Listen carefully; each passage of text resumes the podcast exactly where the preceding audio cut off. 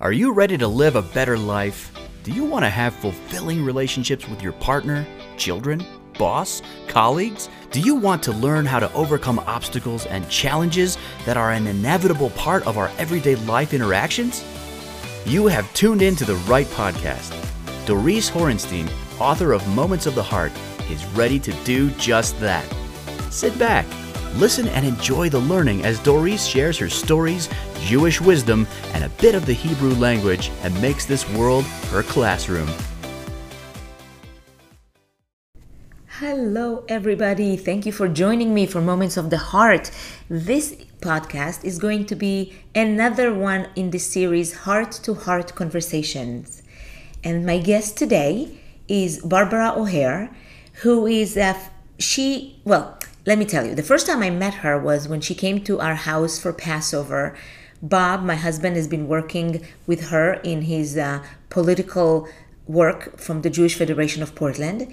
And so she came to our house, and it was such a lovely, lovely experience to have her and her wisdom during our Passover Seder.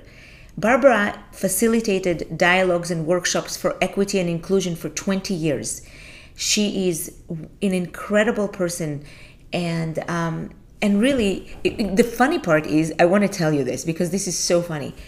When I was looking at her bio, it, it says where she served on boards and what groups she's been um, a part of, and I saw that she was actually a part of the Jewish Student Union of Portland State University. And when I saw that, in addition to being the Northwest Scots Guard, the Portland Urban League, the San Francisco chapter, National Organization of Women, um, she was uh, she traveled to Africa and Australia and Canada and Europe and Mexico. And so anyway, I thought to myself, I needed her to be on this podcast as my guest. I hope you will enjoy this conversation, heart to heart conversation really deep personal issues. And if that helps anyone to learn, to gain understanding, to empathize, to make even a small shift in the way they think, um, then this podcast is worthwhile for everybody to hear. Thank you, everybody, and enjoy this conversation. Of uh, a peace officer that has uh, used excessive force. Uh, I'm almost developing a sort of a shell, and uh, uh, that's to shield my emotions about unnecessary deaths. Um, and especially if they look like me, it's like they're doing it to me. Mm. Um, Yeah, Yeah. yeah, yeah. You know, if I'm you, also if you hurt one person, you hurt the entire world, and especially when Yeah. ev- you look like you. Yes, when you're black. Yeah, tell me. but tell me on about the other on the other hand there's some really um, excellent uh, things that have come out of the protest and all of the speakers and all of the white corporations stepping up and groups stepping up and speaking out. So that's the other side of all that's happened. And i'm sure um, george had no idea he was going to be so impactful in death True, true. Yeah, you know, I mean, take me for example. All right, I would not be doing um, heart-to-heart conversation on live on Facebook or on my podcast if this did not happen. This happening woke me up personally. So, so I'm one of these people that maybe have seen a problem but haven't done, haven't taken a stand. So I am, I am I feel really privileged to be doing this because I know that racism is bad and it's not good. And this weekend, this past weekend, Barbara, I didn't get a chance to tell you, but in our household, we have been filled with information. We have watched the 13th, you know, the documentary. hmm I have watched, hey, you know, hey, hello, uh, Prestige. This is uh, Chelsea. You know, it's the documentary with the with the comedian. Hello, chelsea handler Yes, Chelsea Handler. And then last night we watched Just Mercy, the movie. Mhm. And even though it's been out for two years, we sat together and then we had a family talk and a conversation with our kids that are, uh, you know, adult on the East Coast. And we, we discussed some of the issues. So I want to ask you, first of all, let's take back a little bit. Tell me about your personal experience growing up and or even as a young adult or as an adult about experience where you felt personally a situation where racism was just rising in front of you toward you. Okay. Uh, initially the neighborhood i lived in was all black so i had no real contact with um, white people other than police officers from the sunshine division that would deliver toys to our house at christmas time. So that was like age three, age four. And then we moved into another neighborhood that was predominantly white near Jefferson High School. And uh, at age, I don't know, maybe 12, we saw a neighbor uh, who was eight months pregnant being kicked uh, uh down the stairs by police officers because she called them for a domestic violence reporting by her husband but and they're African American, but they kicked her down the stairs at eight months pregnant. So that's in my younger days, watching that.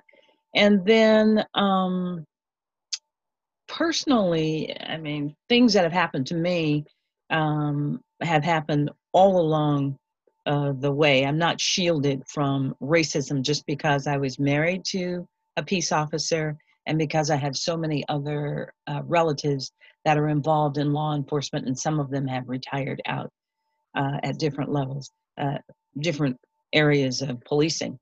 Um, Which, by the way, that's another thing I want to talk. I want you to talk about is mm-hmm. how is it to have nine officers? You told me that you have nine officers in your immediate family mm-hmm. that have served in the police force, and how does that mm-hmm. um, resonates with you? Did they saw or witness this um, systemic racism within the police force. That's yes. another thing that came to me so much over the last week.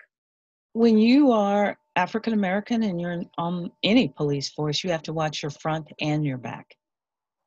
Your front mm-hmm. and your back. Even though you're out policing to serve and protect other people, you have got to watch your back. And um, so, why did they go into this kind of occupation where do you have to I'm just well, trying to like get my in my head inside that. Like what? Tell me. I think some of it is nepotism. If we already have one relative in law enforcement, they can probably vouch for the next person coming in, or they can vouch for their sons coming in, uh, mm-hmm. or their cousins coming in. Uh, so nepotism uh, is probably the biggest reason, but it is also a job where um, police officers want people that look like the people that they're over policing mm. to look like them mm-hmm. uh, because, because it gives them it gives them some kind of a backing right and i also think just their very presence in uh, a police situation has uh, reduced the rates of death and beatings and mm-hmm. i've always known um, just by hanging out and listening to grown-ups when I was a kid that African Americans were being uh, incarcerated and arrested and beaten with white hoses so there would be no evidence. Uh, so I've always known about that. And uh, then I've had a few um, run ins with people pulling me over unnecessarily. I live on the west side. And uh, two days ago, I was talking to women in Lake Oswego, and one of them said when she jogs, that's this year, she sees no less than eight cop cars in her space wherever she's jogging. So um, I was driving down 26 and I was pulled over by the Beaverton police, and they said, We pulled you over because you're driving too close to the inside lane. I know. Oh um, and then uh, I've had uh, an incident in Salt Lake but that was done by a detective agency that tried to connect me to a death uh, that had happened there. And it turns out that these two young kids were murdered by their dad and buried in their backyard. But they kept showing up in my space saying, What do you know about these two little girls? And I'm like, What are you talking about? So they were building a case. And I, I understand how flimsy it can be, and they can just pull you in and make you guilty by the narrative that they're mm. having. But yes, if, best, if The- Yeah. You know, just last night, the Just Mercy movie, which is based on a true story, of course, with steven Mm-hmm. Bryant, right, with the lawyer lawyer from Harvard, uh, African American, who went. Mhm. It was incredible how, if they wanted to frame you, they framed you, and that's it. you know? Exactly. and that's it. You- Exactly. even though you could have had a million and one witnesses that you were not there at that time where you were i, I, I was literally sobbing uh, barbara with the movie yesterday it just, It happens, and it happens all the time. And uh, the best experience I've ever had with police officers was in Salt Lake City, and that's not where people are expecting to Mhm. have uh, Tell us, positive tell us. relationships. But I was driving um, principals for an opera, and they were from Brooklyn and uh, or Harlem, and uh, I was driving them to the theater for rehearsal from the airport, and I got pulled over by police officers. They were terrified because of the police culture that exists in New York City. These police officers got out we got out we had a one hour conversation. They wanted to know what the name of the what's the name of the opera? Um when's it going to run? Where where how long have you been? I mean they just got out and treated us like people. And those people were horrified but they had the best story to go back to new york with about yeah. the police officers in salt lake city where people are not expecting them to be nice to people that they've rarely seen like people that look like me. So i've had the best and the worst in salt lake city. Yeah. Um, my husband had an experience and he's a big tall black man. Uh, he's like six four and he was pulled over and rightfully so because he was going through a small town on the coast. Um, in a 30 mile an hour zone and he had just come out of a 55 mile an hour zone. They Oh. pulled him over and immediately he put his hands on the steering wheel. And he said my license is in my pocket. Can i get it out? You have to be so careful with all of your movements because just a a traffic stop like that could be death. You know what they said to him? You're not in portland. Put your hands down. Oh my god we are not the portland police. Put your hands down. But you see what happens is it when you're trained to be fearful you, you you go to that place. You go to that place. Hmm And we've had to tell all of our children, um, boys especially, do not play your music loud. Uh, if you get pulled over, do not be disrespectful. Get your information out, but tell them what you're doing before you do it because there's this superficial fear about people in the brown M&M coating. So uh, we have to tell them, you have to do this. And we actually had to show up for our son once out here on the west side. They pulled him over for making a left-hand turn and into a right-hand lane uh, from the third right hand from the third right-hand lane, some something like that. Anyway, it was it, it is not legal, but people do it all the time. yeah Uh, and so we showed up and we drove his car home because he couldn't find his insurance card. And they said, well, we're going to impound your car uh, if you can't find your insurance. Uh, anyway, there are things that I, I had a, a seven year old in my house uh, who had nine friends and they were all white. I think one might have been Latinx. And I told him, you are never to go in a grocery store with your friends. Tell us about that because you know when you told me this on the phone, I was like, "Why?" You know, me, innocent Doris, is like, "Why?" So tell us why, because maybe there are other people there that are kind of just wondering right now why. if they go into a store and they steal something, the police officers will take you to juvie hall and they will drive them home to their parents. And um, I have a friend who is a civil, a retired civil rights attorney here in Portland, and the way she got involved in civil rights was in high school in Detroit. Um, black kids wanted to get into the pool, and this would be like 1969 or something, and they asked her to go in with them along with other white kids. Well, they all went in, and the police came. They arrested all of the black kids, took them to juvie hall, and they drove all the white kids home to their parents. And that's how she got interested in becoming a civil rights attorney. And she's white and, and Jewish. And so, uh, yeah. yeah. talking about that, you know, when I was looking at your um, bio, you know, biography, and it says where you are members, and I was, mm-hmm. I was just getting a kick saying that you are part of the Jewish Student Union. at Portland State? I was. And in the 60s, I was in the Black Student Union. It's like, oh, yeah, I already know what that one's about. Let's go see. And I had a very good um, academic partner that was the president of the Jewish Student Union. He said, why don't you join this union this time? And so I did. And it was wonderful. You know, when we were having a conversation earlier, and you said, well, you know, when I want to go to the best MLK Jewish service, I go to Congregation uh, Beth Israel. When I hmm. want to bake the, get the best Hamantaschen, I go to Shaarei Torah Synagogue. And it seems like you know more about all the synagogues than so many other Jewish friends of mine. It's I was like laughing hysterically how funny that was. So here, the- yeah, I refer them, and when I want to hear good um, gospel music. I go to the Pentecostal churches. I was raised Nazarene, and it's a very Eurocentric uh, form of music. It's, I mean, you could be in a Presbyterian church for all our music knows, but I go everywhere, and I really believe in diversity. And I think there is one problem with people, we're so isolated we are hanging out with our tribe. And I think it's great to be replenished by your tribe, but we need to live in and out of our tribal circles and uh, develop uh, true relationships like the one I've developed with your husband. That's right. If you develop a true relationship, chances are you're going to be able to, first of all, you're going to upregulate your intimacy and you're going to talk about things as human beings. And even if they don't understand everything, at least they've had a close encounter.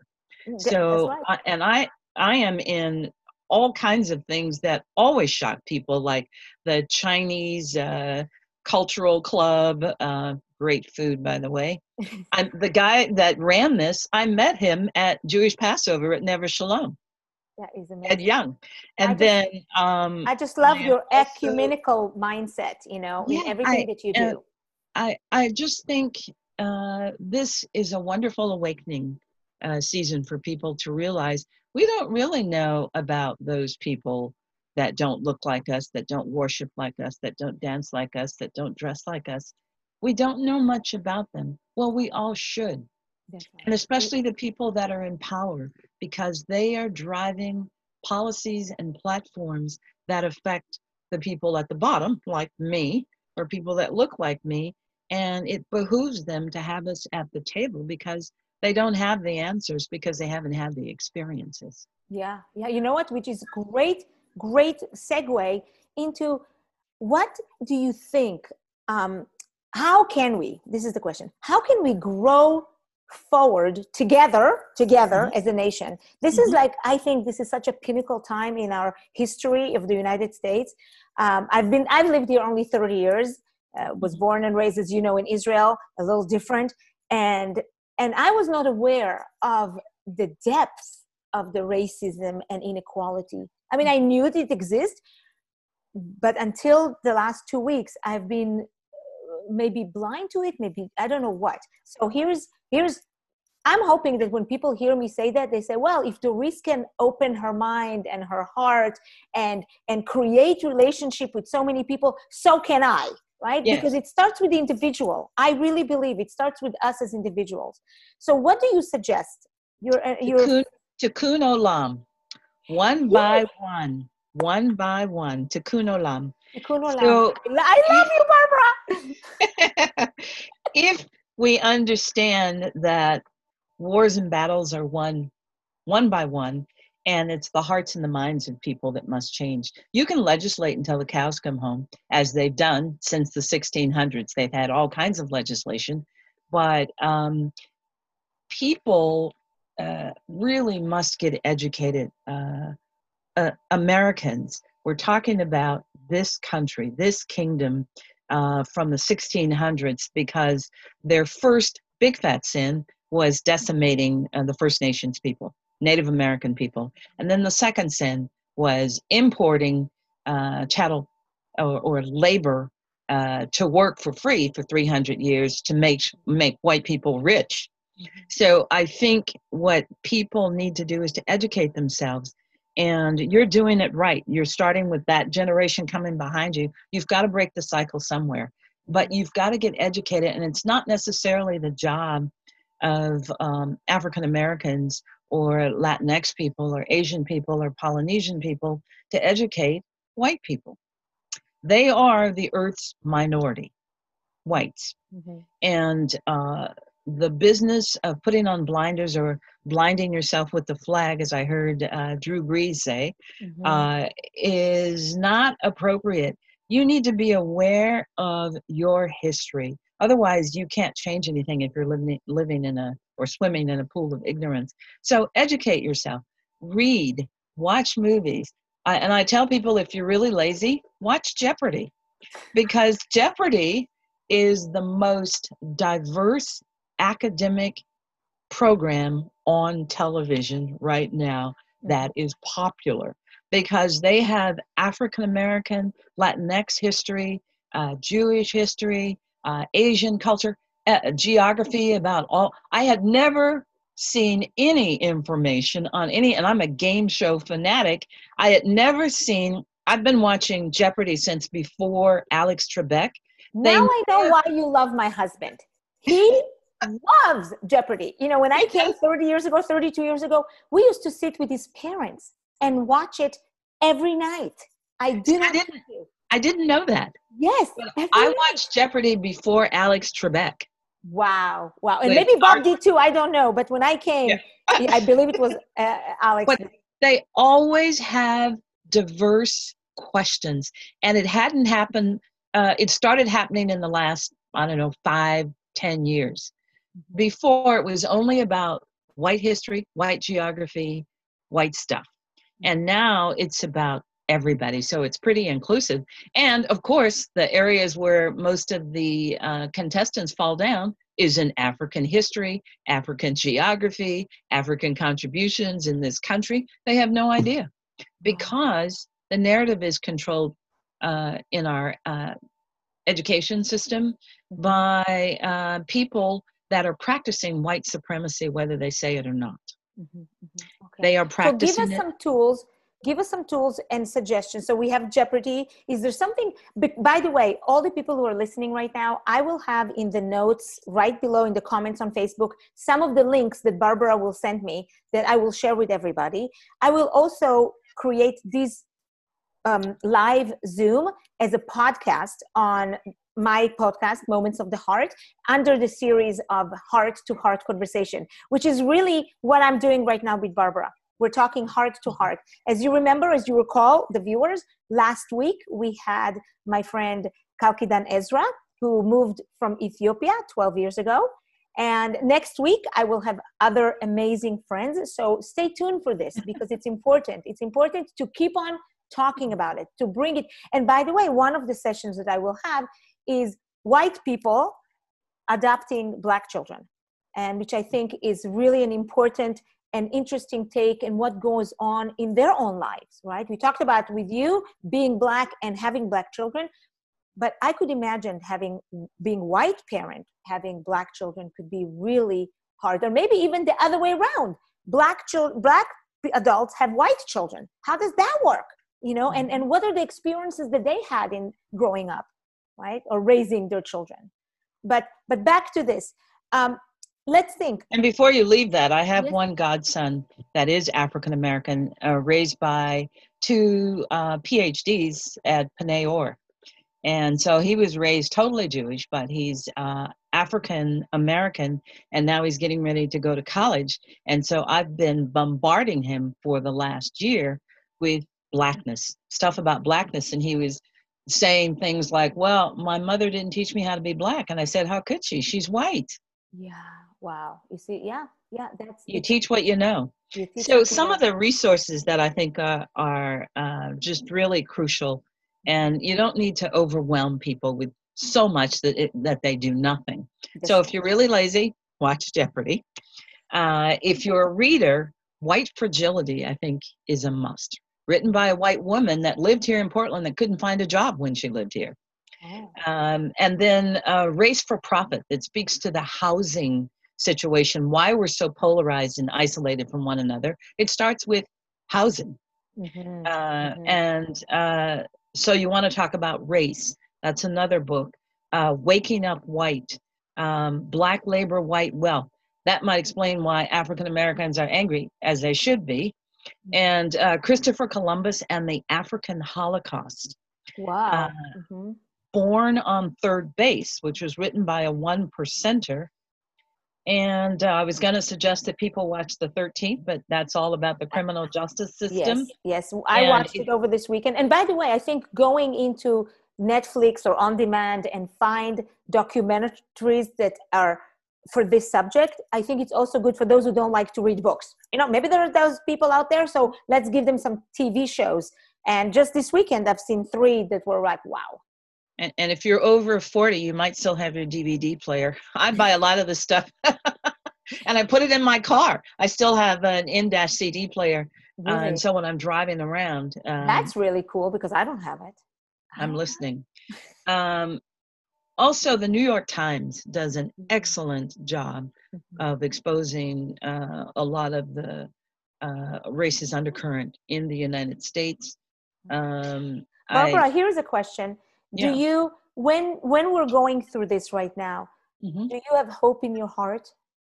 Uh, i i've always had hope because i've been doing dialogues with beyond diversity llc for um, probably the last 10 years and i've been doing it in total for about 20 years.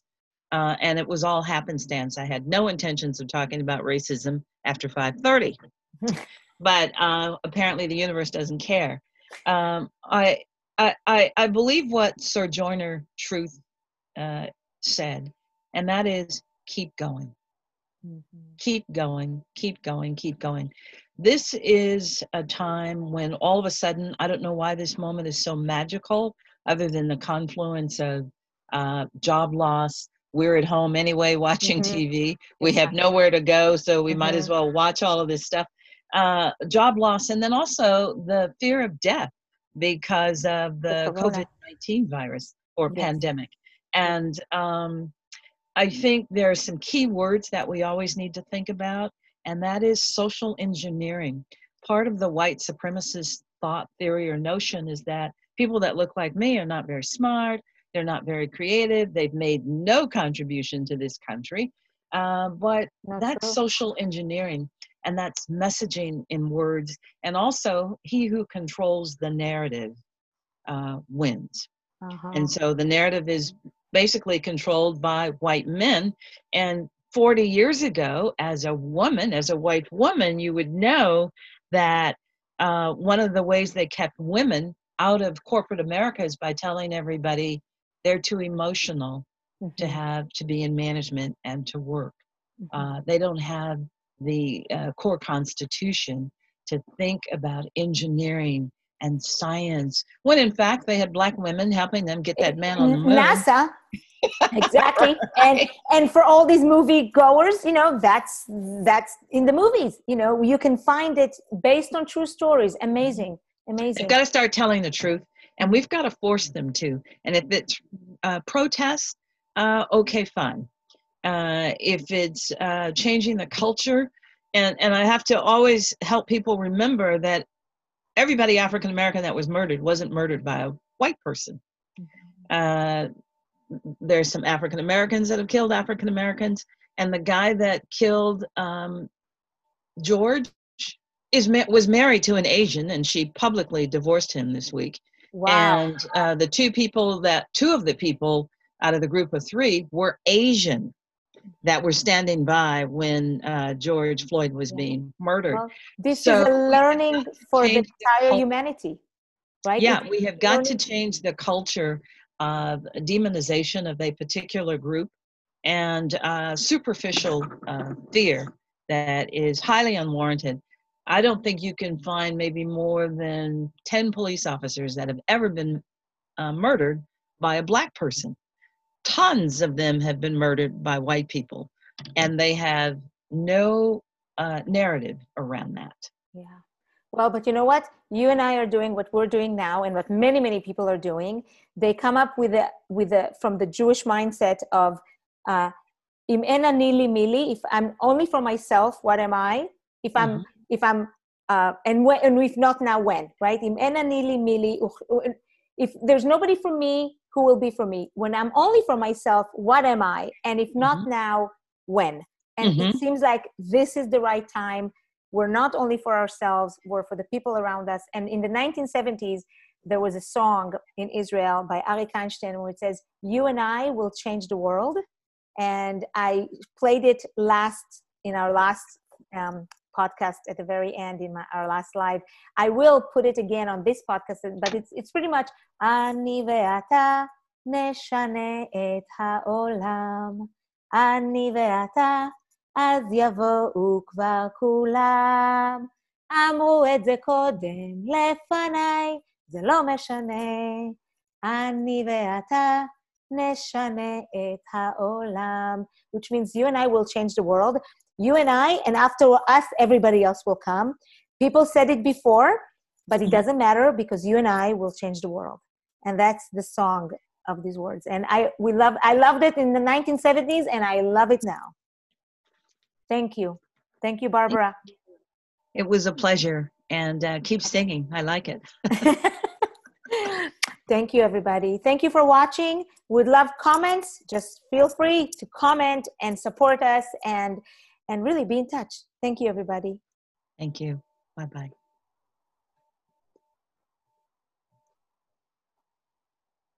I'll send you that information. Yes, yes, yes. Okay, so now we are uh,